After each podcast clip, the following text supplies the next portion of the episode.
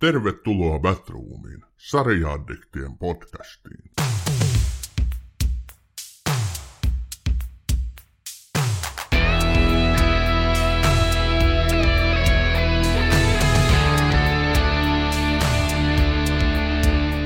Tervetuloa Batroomiin, hyvät kuuntelijat. Tänään vuorossa todellinen, ainakin itselleni ihon alle mennyt TV-sarja The Fall. Mutta sitä ennen me suunniteltiin Ossin kanssa, että koska olemme ajan hermoilla, haluamme teille puhua Oskareista. Eli Oskarit on jaettu ihan jokin aika sitten, ja nyt saatte tiukan analyysin Oskareista. Ossi, annappa palaa. Millaisia huomioita olet tehnyt? No ensinnäkin sanottakoon, että Jenkkimedia haukku aika pitkälle ja Brititkin aika pitkälle Guardiania ja näitä niin sanottuja vasemmistolaisia kulttuurilehtiä myöten tämän, tämän Gaalan esi, esille panokai, se olisi niin suomeksi tämmöinen setup. Ja tuota, minusta se oli kyllä huvittava. Se oli siis Union Stationilla, yleensä se on siellä Kodak-teatterilla. Ja siinä oli vähän semmoista Jussi Gaalamuista meininkiä kieltämättä, että ehkä tämmöinen suuri Hollywood glamour nyt loisti poissaolollaan tässä gaalassa. Itse dikkasin siitä tosi paljon. Minusta se oli viehättävää ja jopa herttasta, kun siellä on isot tähdet Brad Pittistä alkaen pyörii siellä. no, rautatieasema kai se Union Station on. Ja, ja tuota, ö, hieno, hienoja elokuvia, tosi paljon, todella vähän semmoisia ison rahan Hollywood-blockbustereita johtuen koronavuodesta. Ja nyt siellä oli oikeasti ehdolla minunkin mielestäni paljon hyviä elokuvia. Aion katsoa kaikki kahdeksan äh, parhaan elokuvan ehdokkaana ollutta ja katon monta muutakin elokuvaa sieltä. Mä en ole katsonut sitä gaalaa vielä kokonaan. Itse asiassa mä katsoin vaan sen gaalan niin kuin sen esiosan. Ja tota, mun mielestä se näytti ainakin ihan hauskalta. Mutta mä luin myös, että semmoinen niin turhanpäiväinen Hollywood glamour ja sellainen, niin kuin, miksi sitä nyt sanotaan, se patsastelu ja päivittely oli jätetty taka-alalle ja elokuvat ja tähdet olivat päässeet sitten eturiviin, niin mm, tämä oli, mä en ole tämmöistä havainnut, mitä sä kerroit, että sitä oli haukuttu sitten tietyissä piireissä, tai tietyissä piireissä nyt haukutaan aina, se nyt on selvä. Joo, se on, no siis isot nämä entertainment-julkaisut, jotka nyt panostaa tähän Yhdysvalloissa ja Briteissä ainakin, mä nyt en tiedä muunkielisistä näistä, muunkielisistä näistä julkaisuista, mutta ne, sitä on tosi aktiivisesti haukuttu, mutta minusta se kyllä sopii suomalaiseen silmään, ja toki siinäkin mielessä, että kaksi tanskalaista, kaksi pohjoismaalaista sai Oscarin siellä ihan omina persoonina, niin olihan se hieno. Jos me nyt mennään tähän varsinaiseen niin kuin tähän näihin palkintoja saaneisiin, niin ensinnäkin mun täytyy sanoa, että mä en ole nähnyt kuin kaksi. Mä oon nähnyt Tenetin, joka sai siis parhaasta erikoistehosteistaan, sai, sai tota Oscarin, ja sitten just vastikään pari päivää sitten katso, katsoin Sound of Metalin, joka on todella hyvä Riz Ahmedin tähdittämä elokuva kuurosta metalliyhtyeen rumpalista – tai kuuroutu vasta, ja siinä se ääni on todella niin kuin keskiössä, tai pikemminkin se, mitä sinä tai hän ei kuule. Se on todella hyvä elokuva, että suosittelen lämpimästi. Se on saanut paljon kehuja, ja Riz Ahmed oli myös ehdokkana pääosaesittäjästä, mutta sitä hän ei saanut, vaan Anthony Hopkins tästä The Father, eli isä-elokuvasta sen nappas. Mitäs leffoja sä oot näistä nähnyt? No mä oon nähnyt paljon hehkutetun animaatioelokuvan tietenkin Soul, joka, joka saisi koreista, eli mikä se on, musiikista, äänistä sai sen, sen palkinnon. Ja siellä oli muuten taas Trent Reznor, eli entinen Nine Inch Nails ja muun muassa No Hurt kappaleen tehnyt ja siis niin paljon muuta, se oli, en mä muista kuinka monessa Oscari se sillekin oli ehdolla. Se on ollut vaikka kuin monta kertaa näistä musiikeista, biiseistä ja musiikeista, mutta siis Soul on valtava, siis se ei ole hyvä animaatioelokuva, vaan se on hyvä elokuva. Se on, se on animaation keinoin oikeastaan niin kuin lähestyy tämmöistä elämän tarkoitusta ilman semmoista isompaa poliittisuutta ja ilman, ilman mitään tämmöisiä yliluonnollisia jumalajuttuja, vaan siinä Soul kertoo siitä, että iloitkaa siitä, että olette elossa. Se on Joo. hyvä leffa. Sitten mä katsoin hyvin pitkälle sinä viikonloppuna, kun Oscarit oli tulossa, niin katsoin Ma Rainey's Black Bottom, josta oli siis Chadwick Boseman ehdolla postuumisti, eli kuoleman jälkeen ehdolla Oscarin saajaksi. Ja sitten siinä on, mä en taas kokenut, siis Boseman on tosi hyvä siinä leffassa, se on itse asiassa se on loistava, kertoo käytännössä niin kuin reaaliajassa yhdestä äänityssessiosta hikisessä Chicagossa 1927. Ja tota, se, on, se on makee. Se on hienosti tehty leffa ja Siinäkin on äänet ja soundit isossa osassa, mutta se kuuma ja hiki ja kaikki. Siinä on loistava siis Viola Davis, jota toiset sanoivat, että se vetää sen Ma Rainin roolin överiksi, mutta mun mielestä se on vaan hyvä siinä. Sitten tietysti mäkin kävin katsoon, silloin kun elokuvateatterit aukesi, niin kävin katsoon Tenetin ja sehän sai sitten näistä erikoistehosteista sitten palkintonsa. Kyllä. Joo, kyllä. Siis todellakin, kun elokuvateatterit ovat olleet koronan takia kiinni, niin senkään takia näitä nyt ei ole voinut edes nähdä. No nyt niitä tulee striimipalveluihin, suoratoistopalveluihin onneksi. Eli Sound of Metalin voi nyt jo katsoa siis Amazon Primeilta.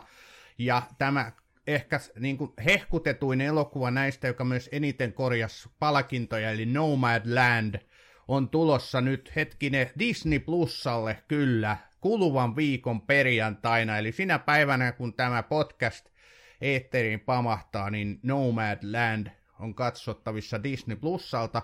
Siinähän teki historiaa kiinalais ohjaaja Chloe Shao voitti. Hän on ensi... kyllä amerikkalainen. No on joo, mutta ensimmäisenä kiinalaisena naisena, hän on myös kiinalainen, niin voitti mm. Oscar-palkinnon työstään ja kautta aikain toinen nainen ohjaajana, eli eli lasikattojen murtumista voidaan kuunnella. Ja siinä myös Frances McDormand, joka on voittanut Oscareita oikein urakalla tässä viimeisen kymmenen vuoden aikana. Oliko tämä nyt hänelle sitten jo kolmas? Yksi oli ainakin se mm. Billboard. Mikä se Joo, oli? Three Billboards, mikä on muuten hyvä elokuva, suosittelen kyllä. sitä. Joo, kyllä, eli Frances McDormand on, on loistava näyttelijä ja hän sai siis naispääosasta – Anthony Hopkinsin miespääosa voittama, voittamasta isä-elokuvasta mä odotan myös paljon tai odotan näkeväni sen, mutta siitä ei ole vielä mitään tietoa, että missä se voidaan katsoa ja milloin. Mm. Siitä ei ole, joo. Ja sitten itse asiassa ne kaikki dokumentti Oscarin ehdokkaat, niin ne on jossain palvelussa. Niitä on Netflixissä ja ö, olen katsonut traileria lyhyen pätkän tästä My Octopus Teacher, josta saa, no amerikkalaiset väänsi siitä aika paljon huumoria jossain kohtaa, mutta joka tapauksessa niin se kertoo siis tämän dokumenttielokuva ihmisen ja mustekalan ystävyydestä. Ja se on aivan, siis se on niin käsittämättömästi kuvattu, että mä suosittelen oikeasti, että ja kattokaa kaikki ne, muutenkin ne dokumentit sieltä, että tota, me katsottiin tää ehdokkaana siellä oli se chileläinen äh, semmoista vanhusten palvelutaloon menevästä yksityisetsivästä kertova elokuva, joka on ihan huikea. Se löytyy Yle Areenasta ja, ja tota, suosittelen sitäkin.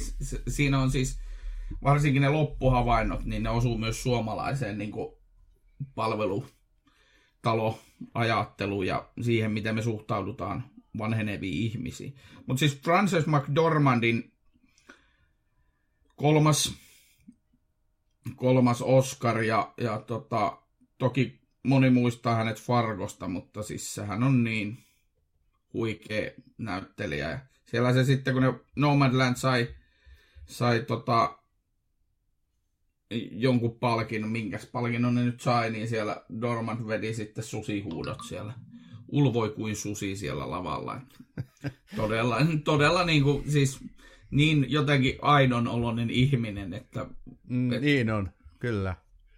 Se, se kuva hänestä välittyy. Mutta tämmöinen nopea analyysi Oskareista, mutta nyt me menemme varsinaiseen aiheeseen, joka siis tänään on The Fall. Tämä on Batroom.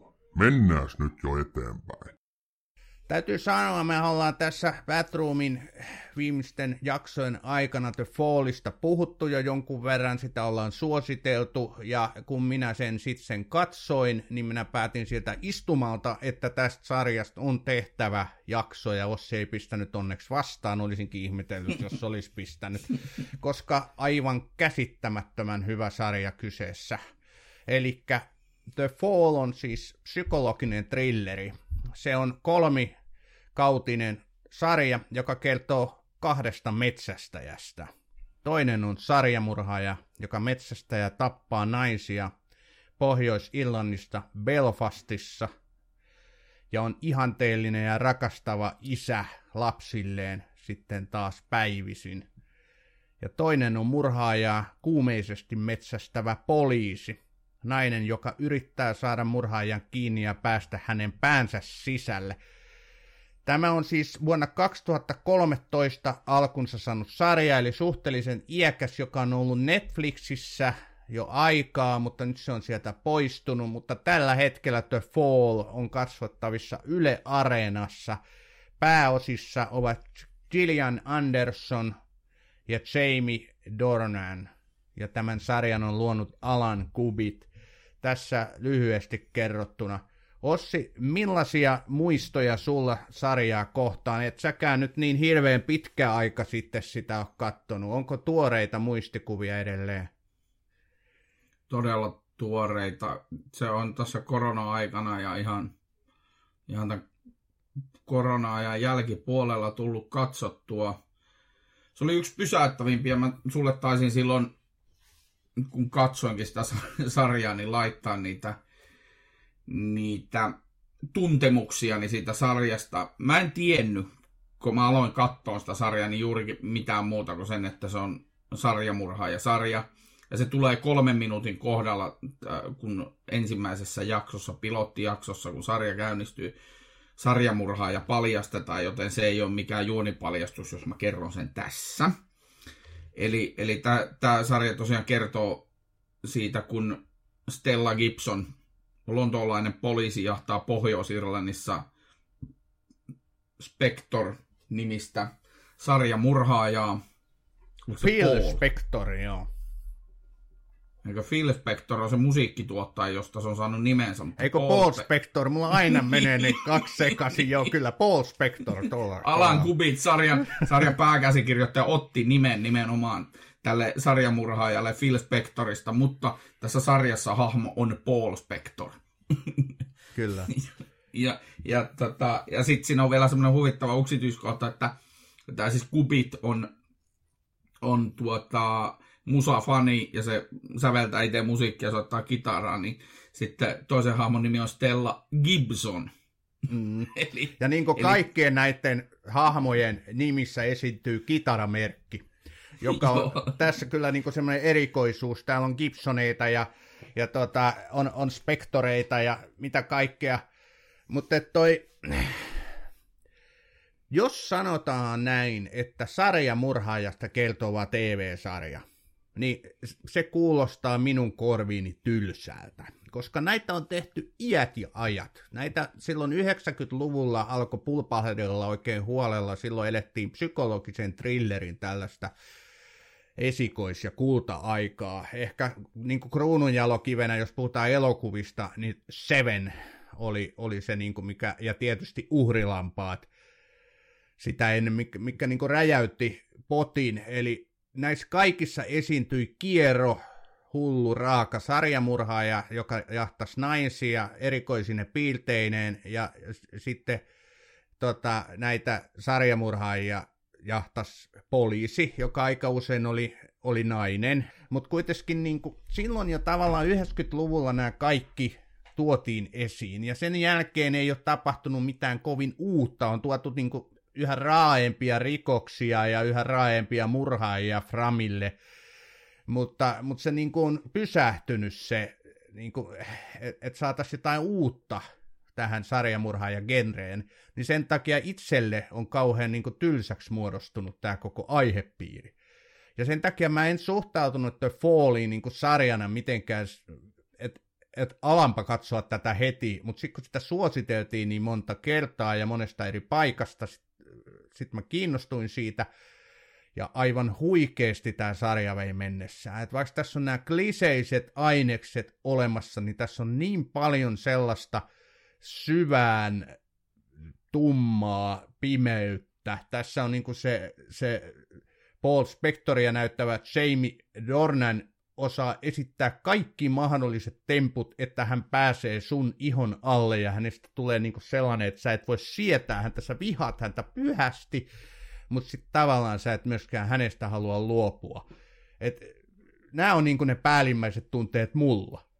Jamie Dorman esittää tätä Paul Spectoria kiinnostavasti. Ensinnäkin Alan Kubitin luoma sarjamurhaaja hahmo on sillä tavalla kaksijakoinen, että hän on, onko se nyt peräti psykiatri vai psyko, joo, psykiatri Kallon kutistajana toimii siellä Pohjois-Irlannissa ja sen siis lisäksi kuka? hän pe- Kuka toimii? Paul, Paul Spector. Ei, kun hän oli kriisiterapeutti tai Eikö traumaterapeutti, kyllä. Tämmöisissä, joo, kyllä. Niin olikin, joo, totta. Sekoitin. Joka tapauksessa hän oli traumaterapeutti ja sen lisäksi hän on perheenisä ja hyvä aviomies tämän sarjan alkaessa. Mutta sitten hänellä hyvin nopeasti myös katsojille kerrotaan, että hän on vähän muutakin. Hänellä on tämä todella synkkä ja pimeä puoli. Ja varmaan tämä ristiriita, varsinkin siinä niin tarina alkupuolella, aiheuttaa sen, että sitä Dormanista tulee todella niin jotenkin oudot ja ahdistavat vibat. Semmoiset niin kuin, semmoinen olo, että, että toihan voi olla ihan oikeasti kuka vaan meistä. Ja Joo. sitten kun tämä sarjan niin lähtökohta on, tämä käsittelee niin miesten väkivaltaa naisia kohtaan – y- yksi niin isoista teemoista. Alan Kubit on mies, joka, jota kiinnosti tutkia tätä aihetta ja sitten siihen tarttu tuottajan ominaisuudessa Kilian Andersonit, joka esittää myös pääosaa ja muuta, niin se on, se on todella niin kuin riipivä, miten se on kuvattu ne kohtaukset tänne Spectorin kanssa. Kyllä hän osaa täydellisesti sen roolin, ja tässä on niin tämmöisen klassisen psykopaatin ainekset todellakin, että huippuälykäs, millä on traumaattinen menneisyys, joka on sitten aiheuttanut hänessä sen, että hän alkaa niitä naisia jahtaa, ja niin kuin sillä tavalla stalkkaamalla pikkuhiljaa lähemmäs ja lähemmäs. Ensiksi katselee, niin kuin, että missä tämä nainen asuu, kun valitsee uhrinsa, ja sitten tota, yhtenä yönä sitten vihdoinkin sen rikoksensa suorittaa. Näin kerrottunahan tässä ei ole tavallaan mitään uutta, mutta niin kuin säkin mainitsit, tämä on, tämä on toteutettu tämä sarja niin kouriin tuntuvasti, että tässä, tässä osataan tehdä se asia mahdollisimman aidosti, ilman sellaista amerikkalaista Hollywood-tason niin kuin ylimääräistä hypetystä, että jos niin näihin verrokeihin palataan, mistä mä mainitsin, että on Sevenit ja uhrilampaat, niin näissähän aina se sarjamurhaaja on tehty sellaiseksi niin kuin ikoniseksi tavallaan tämmöiseksi äh, jopa palvottavaksi hahmoksi, mikä on niin erikoinen, että häneen ei voi samaistua. Mutta tässä mm. sarjassa se Dormanin näyttelemä Paul Spector on nimenomaan niin tavallinen, että häneen voi samaistua. Hän voi olla kuka tahansa. Nimenomaan naapurissa Missä asuva tahansa. Pena voi olla sarjamurhaaja Belfastin kuristaja, joksi häntä tässä nyt sitten aletaan kutsua.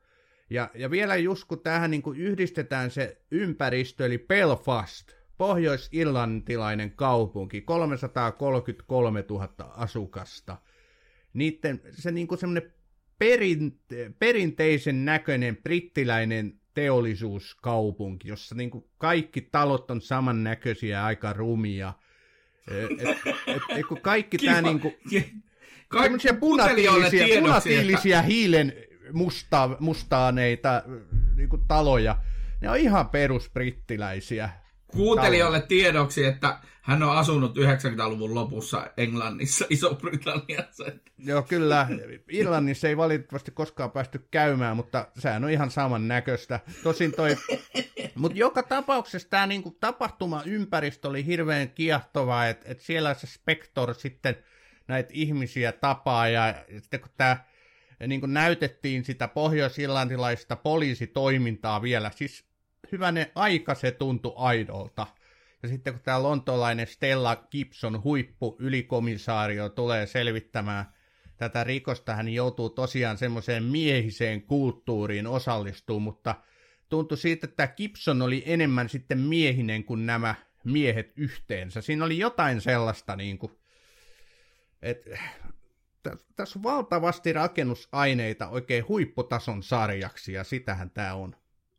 Mä haluaisin haastaa sut tuossa, että miehinen enemmän kuin miehet yhteen. Se ei nimenomaan halunnut olla miehinen tai maskuliininen, vaan se halusi näyttää sen voiman niin omilla vahvuuksillaan. Eli sillä, että hän oli määrätietoinen, hän pyrki koko ajan niihin päämääriin ratkaisemaan tämän rikoksen. Hän oli hyvin, hän, siis Tella Gibson on äh, hahmo, joka niin tietää, että ja omasta mielestään varmasti on niin maailman paras poliisi ja hyvin lähelle varmasti niin kuin tässä sarjan ympäristössä olikin varmaan parhaita poliiseja, mitä Lontoon, Lontoon alueelta löytyi, ja sitten sen takia hänet lähetettiin Pohjois-Irlantiin. Mutta se tapa, miten se niin kuin, ottaa sen oman paikkansa siinä pohjois-irlantilaisessa yhteisössä, niin hän tähän kunnioitetaan sen takia aluksi, että hän tulee Lontoosta, mikä on niin kuin, mikä aiheuttaa... Metropolitan Police, joo. Kyllä. Entinen Scotland. Yard. Mm. Eli kovin, kovin poliisivoima, mitä Briteillä on tarjota, niin on Metropolitan Police, ja hän oli huippukomissario siellä, kyllä. Kyllä, niin kuin, onko se nyt Suomessa sitten keskusrikospoliisin joku tämmöinen iso yksikkö, ehkä voisi rinnastua, en tunne suomalaista poliisiorganisaatiota niin paljon, että, mutta Supo se ei ole. Ei todellakaan. mutta joka tapauksessa niin niin se Pohjois-Irlanti ympäristönä on kiehtova, koska siellä ei voi välttyä tästä uskonnolliselta niin kuin, taustalta, koska siellä on katolisten ja protestanttien väliset kaunat käyneet semmoiset 300 vuotta siellä ja se on poikinut kaikenlaista kyllä. Ja sekin tuodaan tässä sarjassa hyvin, hyvin konkreettisesti ihmisten silmiin. Kyllä, se tuodaan nimenomaan, että siellä kaduilla tapellaan ja siellä on alueita, mihin ei ole kauhean hyvä mennä ja siellä ei poliisia säikytetä. Että siellä on todellakin nämä, tää, nämä konfliktit, mikä siellä on jatkunut ja ne on levinnyt sukupolvelta toiselle, että tiettyjen, tiettyjen perheiden ja sukujen piirissä ollaan siis viimeiseen asti ollaan, ollaan tietyllä puolella. Eli ollaan niin kuin katolisten, oliko nyt sitten unionistit ja sitten taas niin kuin lojalistit, niin kuin protestantteja, voi olla, että meni jotenkin toisinpäin. Mä sanon suoraan, että kun mä yritin tätä selvittää, niin mä menin aivan sekaisin päästäni. Että tota, et, noin kyllä niin kuin, mutta joka tapauksessa niin se näkyy siellä kaduilla ja se myös tässä sarjassa tulee sitten ihan niin kuin tapauksena esille, mikä mua vähän jopa häiritsi, kun tämä trauma kriisiterapeutti, tämä Paul Spector auttaa niin kuin pariskuntaa, jonka poika on kuollut ja, ja sitten tota, se alkaa se mies, se pariskunnan mies alkaa jahdata Paul Spectoria ja hän saa isompaa ja isompaa roolia, niin mua jopa alussa se vähän häiritsi, että miksi tähän tuodaan nyt tällainen niin kuin, tällainen, se oli niin sitä sen, mä koin, että se oli sen Paul Spectorin niin inhimillistämistä siinä ympäristössä, missä hän eli. Joo, eli, kyllä. Eli, eli siis se, että tavallinen kadujamppa, niin sille voi käydä tolleen. Nyt Joo, kävi mutta... tälle spek- Pe- si- spektorille. Mutta siinä oli myöskin se, mitä sä sanoit, että, että alan kupit haluaa tuoda naisiin kohdistuvan väkivallan todellakin tässä sarjassa esille. Ja, ja se ja tulee se, monta kertaa Se tulee monta kautta. kertaa ja se tulee just tässä kohtaa, kun se hakkaa vaimoaan, tämän pariskunnan Kyllä. mies, joka mm. kuuluu sitten tähän niin kuin tavallaan jotenkin niin kuin IRA-siiven johonkin tällaiseen. On kuitenkin No, niin kuin, tavallaan niin kuin puolisotilaallinen, jos näin ajatellaan. Mm. Ja se Mutta tulee siinä ei viitattu. Mm. se tulee siinä kohtaa esille se naisiin kohdistuva väkivalta, ja sitten se tulee tietysti tämän sarjamurhaajan kautta. Ja, ja tässä on niinku useita todella hyviä dialogeja, mitkä paneutuu tähän väkivaltaan. Siis kaikista niinku kouriin tuntuvammin mulle jäi mieleen, kun Stella Gibson ja juttelee tämän esimiehensä kanssa, tämän apulaispoliisipäällikön kanssa, ja mm. kysyy, että, että tiedätkö mitä miehet pelkäävät naisissa? Mm. Sitä, että naiset tekevät miehet naurunalaiseksi. Mutta tiedätkö mitä naiset pelkäävät miehissä? Sitä, mm. Että miehet tappavat heidät. Eli se, niinku, se jotenkin pysäytti. Et, et, kun tässä mä, mä ehkä vähän harhaanjohtavasti, just kun mä sanoin, että se Stella Gibson on niinku enemmän mies kuin ne miehet siinä, niin mä hain vähän sitä, että hän tulee niinku tämmöiseen erittäin miehiseen poliisilaitoksen, toki onhan siellä naisiakin on, on niinku tota seksuaalivähemmistöjä ja muita, mutta et kuitenkin hän ei ole mikään sellainen hahmo, että hän niinku tota, äh, hän siis pärjää siinä miesten pelissä semmoisilla avuilla, mitä miehet usein itse käyttävät mun mielestä. Näin, hän, näin hän siinä pärjäsi siinä gameissa. Ja hän näytti, että et, et, tota, et hän on se po- päällikkö, hän, hän johtaa tätä tutkimusta ja hän ei väistä ketään. Ja harrastaa yhden yön suhteita, napsii sieltä niin kuin, tota, komeita poliisimiehiä sänkyynsä ja seuraavana aamuna sanoo, että heippa, että ei tästä sen enempää. Mutta hänelläkin on sitten taas menneisyydestä nousevat, hänellä on joku oma isätrauma, mikä nyt ei sitten ihan loppuun asti siinä sarjassa mun mielestä kuitenkaan sitä ei niinku selvitetä, että missä siinä on kyse. Mutta tässä on niin paljon semmoisia hyviä aineksia, mikä tekee tässä niinku loistavan kokonaisuuden. Tämä voisi laittaa, tämä voi laittaa tähän mun loppulauseeksi, mutta mä vedän sen nyt tähän keskelle, koska sä nyt puhkesit tähän Stella Gibsonin ylistämiseen. Alan Kubitin hieno, hieno teksti on. Stella Kubit heittää siis alemmalle komissaariolle Eastwood, Eastwoodille, joka mua hieman huvitti, mutta siinä oli komissaario Eastwood siis. Kella, Stella Gibson sanoo Eastwoodille, että sehän sinua oikeasti häiritsee. Yhden illan juttu. Mies panee naista. Kohde, eikö tekijä mies. Verbi panna. Kohde nainen. Se on okei. Okay. Nainen panee miestä. Nainen tekijä. Mies kohde. Se ei ole sinulle miellyttävää, eikö niin? Ja tämä on se juttu tässä sarjassa. Eli siis se, että miehet käyttää väkivaltaa, mutta ne ei myöskään hyväksy sitä, että miten ne niinku naiset toimii. Jos naiset toimii siinä ympäristössä, missä he toimii samalla tavalla kuin he itse. Ja tästä on tosi mahtava, kun kaksi lähes 50 70-luvulla syntynyttä jantteria keskustelee. Meillä pitäisi olla joku nainen tässä, mä myönnän sen. Mutta silti mun mielestä on hienoa toisaalta, että me niinku asetutaan tähän Stella Gibsonin asemaan. Tämä on Batroom. No nyt ollaan asian ytimessä. Ennen kaikkea tämä on kuitenkin rikosdraamasarja, eli poli- tämä on siis psykologinen thrilleri, et, et mun mielestä niin kaikki nämä hienot tämmöiset niin nyanssit tässä rinnalla niin tekee tästä todella herkullisen, mutta, mutta mä en halua siitä unohtaa sitä, mistä tässä aidosti on kyse, eli tässä on rikos, joka pitää selvittää. Ja niin kuin sä sanoit, että alussa, heti alussa tehdään selväksi, kuka se on se konna tässä. Eli tämä ei ole mikään huudanit-sarja, eli kuka sen teki, että pitää niin kuin saada kiinni se murha ja, ja se katsojien pitää saada selville sen henkilöllisyys, siitä ei ole kyse tässä, mikä oli ihan hyvä alkuasetelma. Että tässä niin kuin saadaan todellakin sen Paul Spectorin hahmon, niin kuin siihen saadaan niin paljon erilaisia aineksia.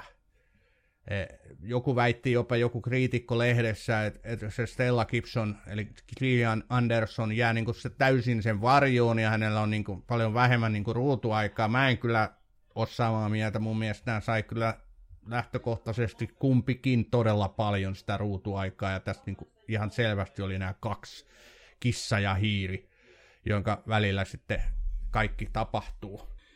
Tämä on todellakin rikossarja. Rikossarja Belfastista. Ja mä en ole ihan varma, minkälaisena ne halus alun perin kuvata tuon Belfastin, mutta aika karulta, karulta paikalta se kyllä rupeaa vaikuttaa tämän, tämän sarjan myötä. Sarjahan tehtiin siis viisi vuotta käytännössä, eli vuodesta 2012 vuoteen niin kuin 17 alkuun, 16 loppuun.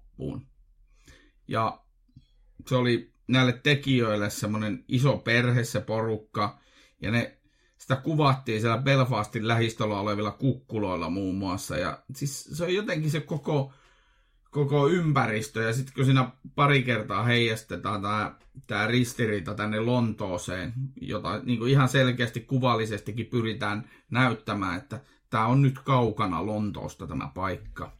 Niin se on mun mielestä, se onnistuu siinä tosi hyvin. Tuli mieleen, tuli mieleen muun muassa tämä suomalainen Kaikki synnit-sarja, jossa, jossa nämä helsinkiläiset poliisit lähtee sitten tuonne Pohjois-Pohjanmaalle Oulun viereen, niin selvittää näitä rikoksia, niin tuossa oli vähän samanlainen fiilis. Okei. Okay.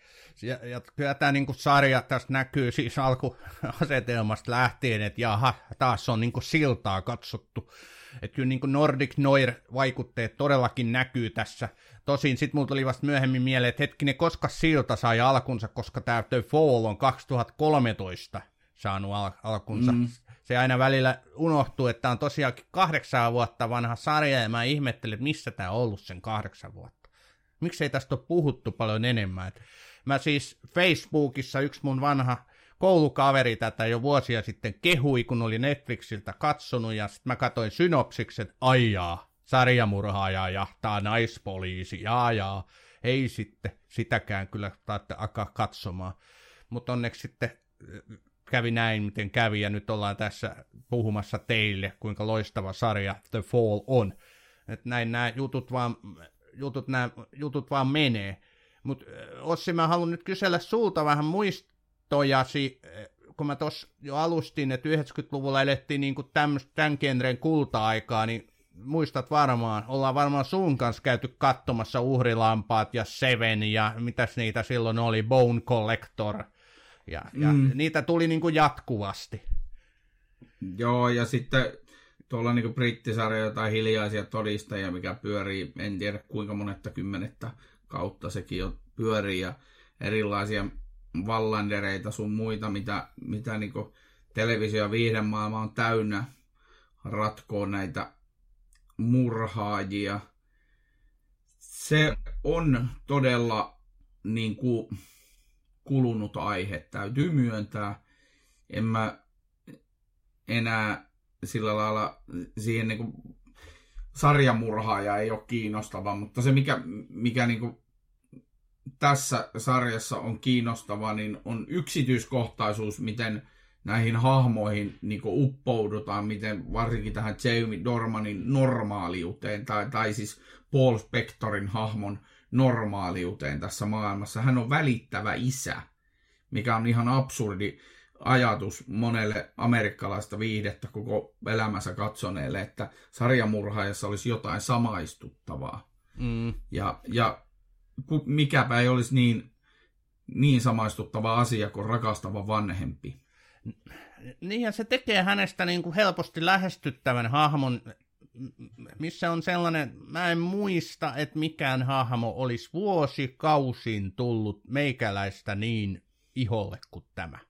Siis mm. että se pääsi oikein tonne jonnekin sopukoihin siten, että kun mä katsoin tätä sarjaa, mun oli pakko nousta pystyyn, niin oli käveltävä välillä niin olohuoneen pöytää ympäri ja puhistava. Siten, että koira pelästyi ja lähti vaihtohuonetta.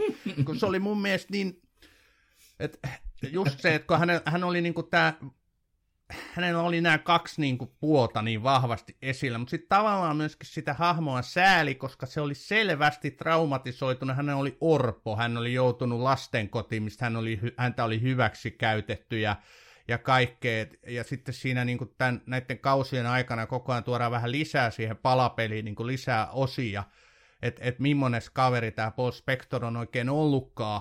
Sieltä löytyy sekä niin kuin julmia juttuja, että sitten sieltä löytyy traagisia juttuja, että halutaan niin kuin kertoa katsojille, että, että miten tämmöinen sarjamurhaaja oikein syntyy. No onhan niitäkin syntytarinoita niin ollut iät ja ajat tosiaan Hollywood-tekeleissä, että et, et vähän niin kuin kaikilla tätä tällaista, ja niin kuin aidostikin ajateltuna on, jos, jos seuraa niin kuin aitoja sarjamurhaajia ja heidän tarinaansa, niin siellä aika usein just toistuu nämä rikkonaiset lapsuuden kodit ja traumaattiset lapsuudet ja kaikki tämä, ja sitten se tietysti se psykopaattisuus, sosiopaattisuus, mikä siinä niin kuin taustalla on. Mutta onhan tämä Paul Spector aivan erilainen hahmo kuin mikään, mihin on niin sarjamurhaaja tarinoissa aiemmin törmännyt. Se myös on kiinnostavaa, miten tässä sarja edetessä, kun tämä Paul Spector päätyy erilaisiin tilanteisiin. Ja sitten tässä on vähän semmoista, eräässä kohti tätä sarjaa on myös tämmöistä vähän niin kuin sairaalasarjan dynamiikkaa ja tässä on niin monenlaista, niin miten nämä kaikki hahmot, sanotaan sekä Paul Spector että sitten Stella Gibson, että tämä apulaispoliisipäällikkö Jim Burns, jota esittää John Lynch ja sitten nämä, nämä muut sivuhahmot, poliisit ja sitten tämä, tämä Katie Benedict, joka niin kuin sitten alkaa hengailemaan tämän tämän Paul Spectorin kanssa ja miten nämä kaikki niin kuin, on niin yksityiskohtaisesti tehty. Joo, miten, kyllä. miten, miten, äh, jos ollaan sairaalassa, näytetään leikkausta, niin se näyttää leikkaukselta. Jos ollaan poliisikuulustelussa, niin se alkaa se koko kohtaus sillä, että, että luetaan ne äänet, kerro, äh, luetaan kellonaika, kerrotaan läsnäolijat, sitten otetaan ne lähikuvat. Ja sitten siellä on, siellä on loppupuolella, en sano kenen hahmojen kanssa, mutta siellä on semmoinen yli 10 minuutin yhtämittainen kohtaus, jossa vain kaksi hahmoa juttelee toisilleen.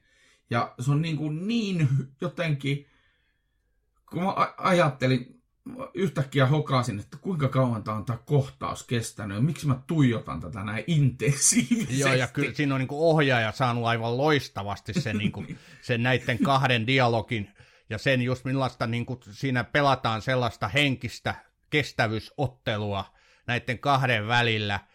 Ja, ja siinä kun sä käytät aina näitä sanoja, että näyttelijä näyttelee silmillä ja muilla, niin tässä se on kourin tuntuva. Tässä on siis jokainen nonverbaalinen ää, niin kuin tota, osa niin kouriin tuntuvasti esillä.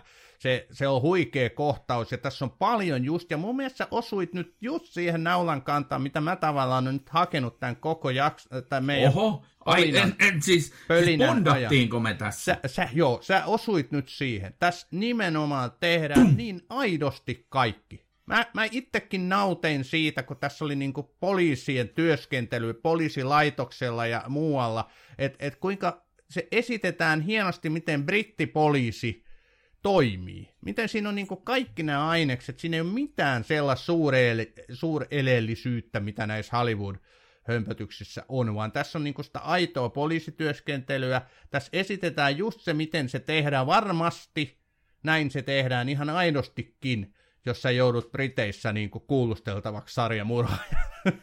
Et tota, ja, ja sitten kun, sinne saira- tai kun päästään sinne sairaalamaailmaan, niin miten lääkärit toimii, miten tosiaan toimitaan jossain niin kuin leikkaussalissa tai sitten teho-osastolla. Siis kaikki nämä on niin aidosti esitettyjä, että se, se, va- se vangitsee ja pysäyttää, sitä nauttii katsoa, se, se on niin, kuin niin lähellä voi TV-sarja olla, niin tämä on. Tämä on Batroom. No nyt lähti juttu laukalle. Se, mikä on niin tässä Alan Kubitin käsikirjoituksessa myös, että, se on selkeästi niin käsikirjoittaessaan tätä teosta, mä puhun tästä teoksena, koska tämä on tämän mestariteos, niin se on suunnitellut, ja no, haastattelut antaa sitten ilmikin tämän, että hän on suunnitellut tosi tarkkaan niiden kohtausten tunnelmat ja kaikki, kaikki sen ympäristön. Ja sitten niillä oli, niin kuin ne itse sanoi, tämä tuotantoryhmä sanoi, että hardworking crew on TV, eli niin sitten se TV-porukka, joka niiden kanssa se viisi vuotta hääräs, niin oli valmiita tekemään aina kaikenlaisia ympäristöjä. Niin muun muassa siellä jossain pohjoisilla niin metsässä kuvasi 16 päivää vesisateessa.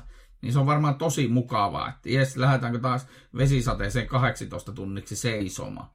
niin, tota, niin, niin, se on niinku, täytyy sanoa, että, että tota, semmoista on elokuvaa ja viihteen tekeminen joskus, mutta pointtini tässä oli alun perin se, että pääkäsikirjoittajalla, sarjan luojalla, Alan Kuvitilla oli selkeä käsitys, miten homma tehdään, ja sitten tuotantoryhmä pystyi toteuttamaan sen hänen näkemyksensä.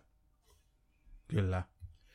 Ja tuota, Gillian Anderson innostui tästä, jos me mennään nyt näihin näyttelijöihin. Andersonista me ollaan puhuttu teille ennenkin, tiedätte varmaan, salaiset kansiot, ja nyt The Crown, Margaret Thatcher, siinä on niin Andersonin ehkä nimekkäimmät, ju, äh, nimekkäimmät näyttelijätyöt, mutta tota, hänestä ollaan puhuttu ennenkin, että siis hän innostui tästä todella paljon tästä sarjasta, hän tuli tähän sitten myöhemmin tuottajana mukaan, että et, hän näkyi niin kuin tässä kaikki ne asiat, mistä hän itse, mitä hän itse arvostaa ja mitä hän haluaa näytellä. Ja hän näyttelee tässä aivan loistavasti että kaikki nämä palkintonsa ansainnut, mitä hän tästä on pokannut. Mutta silti mun täytyy kysyä, mun täytyy niin koko ajan kysyä itseltäni sitä, että miksi tämä sarja on ollut pimennossa. Niin ehkä se johtuu just siitä, että tämä on tehty siellä Pohjois-Irlannissa, onko tämä joku BBC...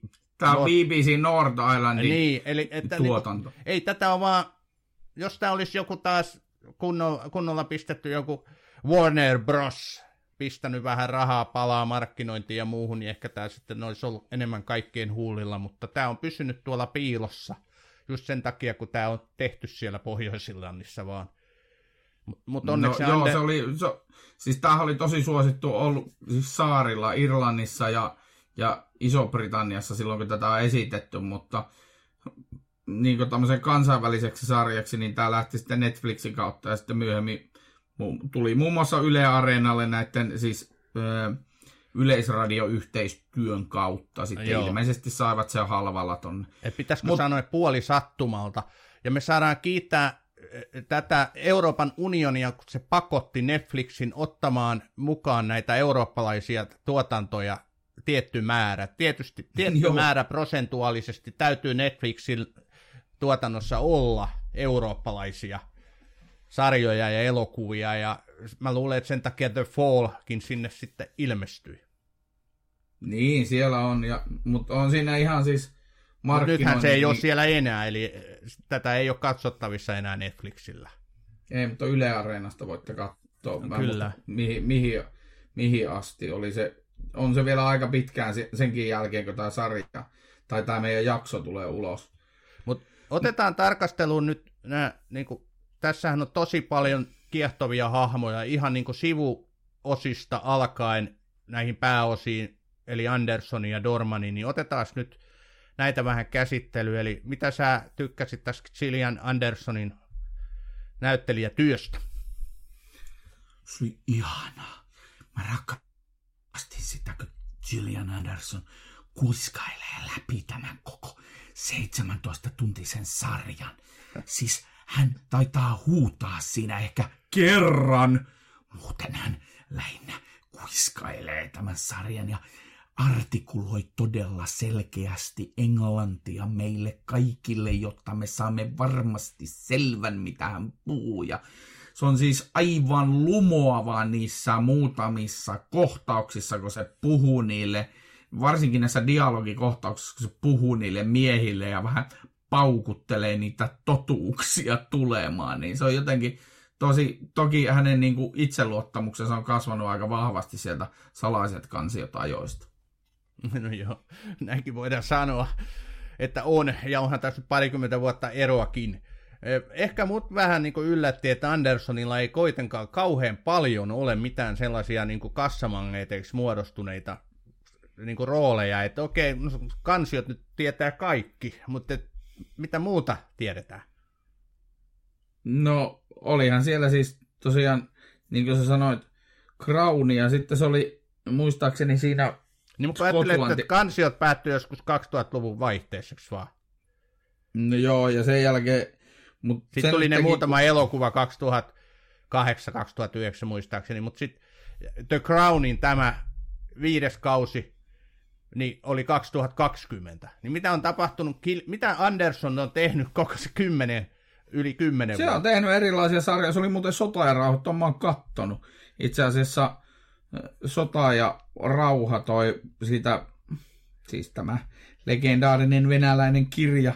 Unohdin sen kirjailijan nimen, mutta tota, hän oli sitten, se on Hannibalissa ollut, ollut tota, todella pitkään, siis monta jaksoa. Sitten niitä oli niitä erilaisia elokuvia. Sex Education oli jossain vaiheessa ja kaikenlaisia sitten semmoisia pienempiä, pienempiä Mutta juttuja. ei se hänen arvoa vähennä, mä nyt sitä sen takia kysynyt. Mm. Mun mielestä hän on nyt puh- puhjennut niin kukkaa, eli, eli nyt voidaan niin ajatella, että nyt sieltä alkaa tulla sitten todellinen helmi esiin. Et mä luulen, että tullaan näkemään niin häntä tulevaisuudessakin yhä enemmän. Tosin mä oon ymmärtänyt, että hän on myös se aika tarkka, että mitä hän suostuu näyttelemään, että millaiseen produktioihin hän lähtee mukaan ja hyvä niin. Sitä paitsi hän on myös kirjailija. Sitä mä en tiennyt, että hän on fantasiakirjoja kirjoittanut ja se on aika hauska. Hän tykkää tämmöisistä yliluonnollisista spektaakkeleista. Kyllä, just näin. Mutta Ja- tämä Jamie Dornan, niin ei sanonut mulle mitään. Et, et, et, niin kuin kosahti kyllä meikäläisen silmien väliin nyt sit kaveri niin täysillä löi turpaan, että tota, et aion Se kyllä seurata aika sua. tarkkaan, mitä hän tulee jatkossa tekemään. Ai, se oli sillä lailla, että se ihan löi turpaa. No kyllä, henkisesti mottas Okei. kuonoon kunnolla. Et, ilmeisesti mallin uraa. Hänhän on siis pohjois-irlantilainen näyttelijä. Hän on syntynyt Belfastissa, eli missä hän näyttelee sarjamurhaajaa, niin hän on siellä myös syntynyt. Ja tota, no kovin paljon nyt tältä uralta ei nyt tämmöisiä niin kovin, sanotaanko, nimekkäitä rooleja löydy, Ei, älä nyt paitsi just vähättele se, sitä Fifty Shades No elokuvasarjaa. meinasin juuri sanoa paitsi se. Kyllähän se oli kohuelokuva, en ole sitä nähnyt. Montako jatko-osaa niitä nyt sitten on siitä tullut jo. Mutta En tota, minä tiedä monessako se itse, siis Dornan on itse mukana. Onhan niitä siis Freed ja Darker ja, Joo, kyllä. ja, Ja, se nähnyt ne alkuperäinen kaikki, niin, Grey. Joo, tot, siis ihan jatkuvalla syötöllä. joka pyörii- vuosi katselet. Mm, toistolla pyörii lähinnä. Aina siis töissä katson sitä ja sen takia mulla on todella huono, huonot suhteet kaikkiin työkavereihin, mutta tota, koska ne pitää mua sairaana ja mielenterveyspotilaana. Mutta siis joka tapauksessa tuo Dornan oli, mutta sittenhän siinä on tosi paljon tämmöisiä siis ihan pohjois-irlantilaisia ja brittinäyttelijöitä erilaisissa rooleissa. Todellakin. Kyllä, että on otettu niinku sen o- oman kotimaan näyttelijöitä tosi paljon rooleihin ja hieno juttu. Ja sieltä tosiaan mä luulin, nyt täytyy, täytyy yksi niinku vähän pienemmässä osassa oleva henkilö, eli tämä Colin Morgan, joka näyttelee tätä, mikäs Tommy, Tom, mikä Anderson se nyt oli tässä, Tony Anderson. Niin, tämä jolla oli suhde myös tämän Joo, kyllä. Stella Gibsonin mulla kanssa. Tuo, ei, hyvänen aika, ton jätkän täytyy olla Benedict Cumberbatchin veli. että ne on niin samannäköisiä. Mutta ei niillä kyllä ole mitään sukua, tai ne ei ole sukua keskenään. Hänhän on tässä Merlin sarjassa aikoinaan näytellyt, mutta hän oli siis loistava tässä just semmoisena nuorena poliisina, joka kuulusteli kuulusteli tätä, jonkun verran kuulusteli tätä tota, pääpahista, mutta sitten myöskin tätä sivupahista, eli tätä Mm. Katie Buonadettoa. Ja kyllä niin kuin, tosi hienosti esitti sen roolin. Hän on, mä tykkäsin sitten taas tästä tota, apula, apulaispoliisipäällikön roolissa olleesta John Lynchistä, joka siis aina yrittää tätä Stella Gibsonia pitää kurissa tällä omalla välillä kohtuullisen säälittäväksi menevällä persoonallaan. Ja, ja tota, se oli jotenkin mun mielestä tosi niin kuin aito ja aidon oloinen, aidon oloinen Todella hahmo. kärsivän näköinen mies. Siis oikein jatkuvasti niin kuin, näyttää siltä, että se puhkee itkuu ja, ja Joo, näin. kyllä. Ja sitten y- se, se, se, oli tosiaan, niin kuin, tässäkin täytyy sanoa se, että, että usein näissä sarjoissa menee, kun ei puhuta äidinkielenään niin kuin englantia tai mitään muitakaan näitä kieliä, paitsi suomea, niin menee nämä vivahteet ohi, mutta tuolla niin kuin, tässäkin sarjassa tosiaan tulee nämä hyvin selkeästi esille, ketkä on pohjois-irlantilaisia. Sen takia just tämä Stella Gibson pomppaa hahmonakin esiin näisten irkkumurteiden seasta, koska se puhuu todella perusenglantia. Ja niin kuin mä tuolla Hauskasti yritin kuiskailla, niin hän kuiskailee sitä hyvin artikuloiden. Joo. Lopeta sä nyt kuitenkin kuiskailu, Jouko. Mutta tota, yhdestä hahmosta mä haluan puhua, mitä mä ihmettelin, kun mä tein taustaselvitys tähän. Ei nostettu edes niin kuin, kovinkaan korkealle niin kuin näyttelijöiden joukossa, niin tämä nimenomaan Aislinn Franciosi, joka näyttelee tätä Keini, Keiti Benedettoa, niin vetää aivan huikean roolin tässä. Tämä oli niinku semmoinen mielenkiintoinen sivu. Mä ajattelin, että tämä on joku sivujuonne, että nyt tässä niinku aletaan tässä päälinjassa, tässä tarinassa erottaa vielä semmoista sivutarinaa, mikä ei ole niinku välttämättä millään tavalla merkityksellinen tähän päätarinaan nähden, mutta sitten siinä kävikin toisin. Eli, eli tämä Katie Benedetto on siis nuori 15-16-vuotias tyttö, joka tämän perheen, tämän sarjamurhaajan perheen lapsia niin kuin vahtii, ja sitten hän kiinnostuu tästä, tästä Paul Spectorista, ihastuu tähän monessakin mielessä ja haluaa niin kuin päästä, päästä niin kuin tota, uimaan liiveihin, tämän Paul Spectorin liiveihin, ja sitten sit syntyy aivan käsittämätön, niin kuin, ihan no, älytön juttu sotku. sotku, Sotku. ja kaikkea, kaikkea muutakin sellaista, niin kuin, mikä mua häiritsi alkuun, mutta sitten se alkoi mennä niin mielenkiintoiseksi se tarina, että tota, sitten se, se, siitä tulikin todella tärkeä osa tätä sarjaa, ja se onnistui siinä. Ja mun mielestä suurin plussa tai suurin ansio kuuluu sit onnistumisesta tälle Aislinn Franciosille, joka näyttelee tätä Katie Benedettoa. Ja hän niin osaa sen todella hienosti. Tämä Aislinn Franciosi, hän on siis italialais amerikkalais, ei kun irlantilainen, siis irlantilais-italialainen näyttelijä, Mm, joka on myös, Dublinissa.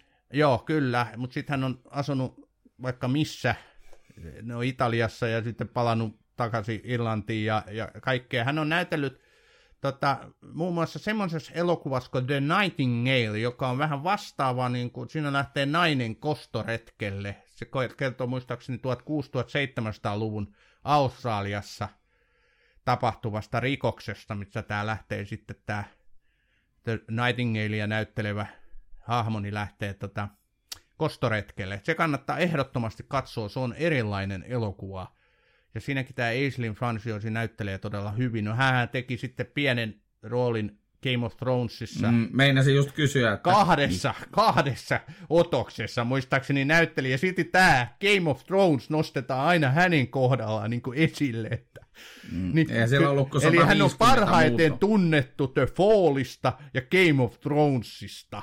Ja, ja Mm. Game of Thronesissa kaksi niin kuin otosta suurin piirtein. Et en mä mm. nyt kyllä nostaisi häntä kovin tunnetuksi se, siinä roolissa. Ei joo, ja se oli tosiaan Liana Starkkina siinä, mutta, mutta ei, ei kovinkaan merkittävänä. No, mitä sä olit mieltä tästä Katie Benedetton hahmosta? Se esittää tosi hyvin semmoista angstista teiniä, joka etsii itseään ja kokee löytävänsä tämän oman aikuisuutensa ja minuutensa pyöriessään tämmöisen vaarallisen miehen ympärillä. Joo, että mua niinku just se kiinnosti siitä, että alkuun hän ei tietenkään tiennyt, kuka tämä Paul Spector oikein miehiään on. Mutta sitten hän alkoi kyllä tietämään, ja siltikään se ei muuttanut hänen niinku päinvastoin, hän vaan niinku ihastui enemmän ja enemmän ja halusi lähteä auttamaan tätä Spektoria. Ei nyt kerrota kaikkea, mutta et siinä heidän suhteeseen ja koko tähän tarinaan tuli niinku erikoinen kulma tämän hahmon kautta. Sehän tota siis, se on silleen aika monilahjakkuus, että se puhuu siis Italia, Englantia, Ranskaa ja Espanjaa, että hänellä ei Euroopassa ole hätää, varmaan saa niinku aika paljon erilaisia Kyllä. duuneja täältä, ainakin tuossa näyttelijähommassa, mutta se on, se on saanut to, tosi paljon eri monenlaisia palkintoja just tää, tästä Nightingalein roolista, että pitää ne tuijottaa tämä. Katso, se on hyvin raaka ja pysäyttävä, mutta se on hyvä elokuva. Se muuten sai parhaan, parhaan tota, sivuosa näyttelijättären roolin TV-sarjassa niin tästä Fallista. Joo, ja Irlannissa. Irlannissa. Nimenomaan, ja jos sä katot niin kuin, tästä Fallista kaikki mahdolliset, niin kuin, niin tätä, häntä ei nosteta siis kymmenen niin kuin näyttelijän joukkoon. Ymmärrätkö mitä mm. Mä tarkoitan? Kun on Ymmärrän, rooli, on. on. casting-listaus, Joo, casting. ja joo. katot ne nimet niin järjestyksessä, mikä Joo, yleensä menee ne siinä nimet. järjestyksessä, mi- missä roolissa on. Niin häntä Joo. ei nosteta kymmenen joukkoon, Joo. mikä on hyvin erikoista. Ja jos on vielä voittanut palkinnonkin tästä. Oh, mulla se on, on tällä neljäntellä. Joo. Mitä ihme listaus sä sit katsot? mä katson eri listoja sinä. Joo, kyllä. Meillä on eri lähteemme. Näköjään sulla on tässä kohtaa On sitten vähän lä- paremmat lähteet. lähteet. Eli, Lähteet on monenlaiset. Tämä on Batroom. No mitenkäs tämä nyt liittyy aiheeseen? hei, l- lähteistä nyt sitten tähän loppupuolelle, niin löydätkö jotain kritisoitavaa tässä sarjassa? Me ollaan nyt aika lailla hehkutettu, tai ainakin mä nyt olen hehkuttanut tätä ihan maasta taivaiseen, mutta Sä vähän sivusit sitä, mitä mä löytäisin ainakin kritiikkiä tästä. Mulla olisi kiinnostanut niin uppoutua siihen Stella Gibsonin tavallaan siihen semmoisiin pääsisäisiin juttuihin enemmän, mutta mä ymmärrän sen siltä kantilta, että kun tällä Alan Kubitille oli sanottu, että sä saat viisi tuntia aikaa kertoa tämän tarinan, ja sitten kun se sanoi, että se viisi tuntia ei riitä, että hän haluaa 12 jaksoa, niin sitten se tuottaja oli sanonut, että ei sen tarvi loppua. Että älä tee siihen ollenkaan loppua. Niin, ehkä tässä on sekin taustalla, että ne miettii, että pitäisikö jatkaa tätä, eli neljäs kausi, joka sitten keskittyisi ehkä tähän Stella Gibsonin niin kuin alkuvaiheeseen, tai siis niin kuin aikaisempaan, siis menneisyyteen. Ehkä siinä on jotain sellaista. Jo, jotain siinä oli joo, mutta ei ne todennäköisesti tätä ei jat- sarja on niin kuin, nähnyt loppukaarensa, mutta joka tapauksessa niin sitten mitä kritisoitavaa, niin sitten kyllä mulla välillä se, siis se semmoinen rauhallinen puhetapa ja kuiskailu ärsyttää. Et en mä tiedä, johtuuko se mun persoonasta vai johtuuko se siitä, että on tottunut tämmöiseen meluavaan amerikkalaiseen viihteeseen. Mut välillä, niin kuin, että hei ihan oikeasti herätkää, että nukuttako te siellä. Mutta, mutta sitten taas, kun se tarina vetää takaisin koko ajan, aina jos sä herpaannut, niin sit siinä tarinassa tapahtuu joku pieni tai isompi käänne, joka sitten imasee taas siihen, siihen tota, sarjan pariin. Ja hyvällä tahdollakin, niin eihän tämä niinku, ei tää mitään action-viihdettä ole. No ei, mutta ei tämä kyllä mitään hidasta kerrontaakaan siinä mielessä ole, että kyllä tässä niinku tapahtuu. Mm. kyllä niinku, Mut en mä lähinnä ei mulla, sillä- mulla ei kyllä tullut semmoisia suvantovaiheita ollenkaan tässä sarjan edetessä niinku vastaan. Mutta se, mistä mä haluan niinku esittää kritiikki, on se kolmas kausi, joka jostain kohtaa lähtee käsistä mun mielestä. Et siinä tapahtuu sellaisia asioita, mitä mä niinku en pitänyt sen koko kaaren, siis koko tarinan niinku kannalta. Ne oli mun mielestä vähän liian poikkeavia. Siinä tapahtuu mm. Sellaisia, mä en nyt spoilaa niitä tässä, mutta, et, mutta mun mielestä olisi voinut mennä kyllä toisella tapaa ne. Et, tietysti sitä on puolusteltu käsikirjoituksessa. Kubit on itse puolustanut sitä, miten hän päätti, että tämä menee. Että sillä oli niinku paikkansa siinä hänen tarinassaan, niin selvä. Siihen on sitten tyytyminen, mutta mä sanon, että ne kaksi ensimmäistä kautta oli veret seisauttavia. Ja 5 kautta 5 sarjaa ehdottomasti, mutta sitten se kolmas kausi pikkusen tiputti että mä ihan täyt, täyttä, täysiä pinnoja tästä antaisi, jos pitäisi niin kuin, mehän luovuttiin silloin näistä lepakon siivistä, luojan kiitos. Niin, mutta jos se, se oli aivan tähdistä, mahtava niin... ajatus. Sehän oli tuottaja, tuottaja Kangasperko ajatus alun perin, että, että en tiedä miksi luovuttiin, mutta hieno ajatus oli. mutta jos puhutaan niin tähdistä, niin ehkä neljä ja puoli tähteä antaisin, eli se puolikas lähti siitä, että kolmannen kauden tietyt jutut, niin ne tiputtaa arvosanaa, mutta kuitenkin Aha. kerrassaan on loistava sarja, ihmiset, katsokaa The Fall, löytyy Yle Areenasta. No jaa, niin se löytyy Areenasta. Ja tota, mitäs sitten loppusanoihin Ossi tästä sarjasta, Ei loppu, ai sarjasta loppusanoja, minä en vielä päästä sinua pois sieltä. Sen olet kutsunut minut tekemään tätä podcastia, niin et pääse näin helpolla vielä pois, mutta loppusanoksi sanoisin sarjasta, tämä kannattaa ehdottomasti katsoa ihan jo pelkästään sen takia, että se löytyy Yle Areenasta, eikä tarvi, tarvi maksaa kuin veroja. niin mistä tota, tämä löytyy, Ossi, tämä sarja? Y- Yle Areenasta. Onkohan se tullut selväksi nyt? Tämä on joku viides. Ja Yle Areena ei siis maksa meille vielä tästä, että me mainostetaan sitä. Ei, ei, me, me ei, maksamme ei, Ylelle siitä.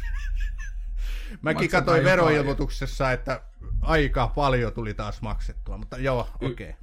Yle-vero. Tämä kannattaa ehdottomasti katsoa. Tämä on erilainen ö, sarjamurhaaja ja rikossarja mielestäni. Tässä on kaikki hahmot ovat puutteellisia, kuten nykyajan televisiossa on. Nykyajan televisiossa ei kukaan ole täydellinen, kuten ei elämässäkään. Että ehkä taas kohta palaamme siihen, että tulee vaan täydellisiä hahmoja, mutta se ei ole tällä hetkellä. Ja näin. Tähän sä halusit siis päättää. Joo. En halua päättää tähän. Niin, mutta siis analyysisi tästä sarjasta The Fall, mistä me tänään olemme Batroomissa keskustelleet, niin halusit päättää analyysisi näihin sanoihin tässä. Haluan hyvä, päättää. koska me ollaan nyt pum- niin kauan, että nyt me mennään suositteluihin. Ole hyvä, Ossi. Tämä on Batroom, TV-sarjojen podcast. Ensinnäkin mä palaan, palaan edelliseen jaksoon, jossa mä suosittelin elokuvaa nimeltä 99 Houses. Ja mä yritin etsiä itsekin sitä. Ei semmoista elokuvaa ole olemassa. Eli, eli tota, se, se, on, se on 99 Homes. Ja se löytyy tällä hetkellä vuokrattavana Viaplay ja El, Elisa, Elisa Viihde-palveluita. eli, eli tosi hyvin menee tämä. Tämä on todella vahvaa tämä suorittaminen tässä tuota podcast, podcastin osaamisessa. Ja sitten, sitten mä niin haluan... sä suosittelit sarjaa, mistä pidi pitkän luennon, kuin hyvä se, ei kun elokuva, sä pidi pitkän luennon, kuin hyvä se on. Sitten mä kysyin, että missä se löytyy, niin sit sä mikä? En minä tiedä, mistä se löytyy. Ja nyt sä sitten sä oot saanut selville, että sen nimistä ei edes ole olemassa. Joo, kun mä aloin itse etsiä, että mistä se löytyy, niin mä, en, mä en löytänyt koko semmoista, mä tajusin, että se oli 99 homeesta. Mutta sitten mennään palautteeseen. Miko, Miko antoi meille hienoa palautetta. luen, luen palautteen. Tuo Mandalorian jaksoa kuunnellessa minun verenpaine nousi ihan huippuunsa tuossa yhdessä kohtaa. Sami sanoo. Gina Carano ei todellakaan ole mikään maailman kovamaineisin naisottelija. Hänet tunnettiin MMA-piireissä aikoinaan enemmänkin ulkonäkönsä takia. Rkkele. Joku ottanut aika tosissaan mun kehumisen. Okei. Okay. Mä en nyt lähde kiistelemään kenenkään tosifanin kanssa siitä, että kuinka merkittävä vapaa-ottelija – siinä Sarano on. En ole itse katsonut UFCtä pitkiin pitkiin aikoihin, joten minulla ei ole kompetenssia arvioida, mikä hänen todellinen merkitys naisvapaaotteluihin on. Sen minä tiedän, että hän on eräänlainen malli naisten vapaaottelun kasvona. Mutta tota, jätetään tämä nyt tähän sen. Pahoittelun, pahoitteluni Milo että... Miko. Se on Miko. Miko. Aivan Mi- putkeen menee. Miko, että jos Mi- olen loukannut sinun tunteitasi. Mi- Milo kato elokuva 99 Houses, niin tää on hieno elämä. Eli, eli tota, joo, mutta sitten Miko jatkaa tällä tämän palautteeseen jälkeen, että ottakaa ihan rauhassa, ette menettäneet ainakaan tätä kuuntelijaa pikkuvirheen takia, eli meillä on vielä toivoa. Meillä on toivoa. Hyvät, ja toivottavasti tämä nöyrä anteeksi pyyntö nyt sitten tota, toimii. Niin Välittyy. välittyy. Me välitämme teistä, vaikka se ei aina välitykään meistä. Vai miten se- Toi oli hyvä. Mi- mi- miksei tota otettaisi tota motoksi? niin, Sarasvuo sanoi aikoinaan hyvissä ja pahoissa ja rumissa, silloin mä muistan. Joo. Okei, sä et siis suosittele nyt muuta. Hyvä. Minä meinaan suosittelen yhtä Netflix-sarjaa, mitä olemme teini, teinien katsa täällä kotona katsottu nyt kolmessa illassa kahdeksan jaksoa, eli Varjo ja Riipus, Shadow and Bone, mikä on Netflixiin tullut, fantasiasarja, joka perustuu saman nimiseen amerikkalaisen Lake Bardukon fantasiakirjaan. Tämä on todella hyvä ollut tämä ensimmäinen kausi Netflixillä. Eli tässä on kaikki semmoiset hyvän klassisen fantasian ainekset. Tässä on orpotyttö, jolla on salaperäisiä voimia. Tässä on tällainen universumi, jossa on erilaisia hahmoja.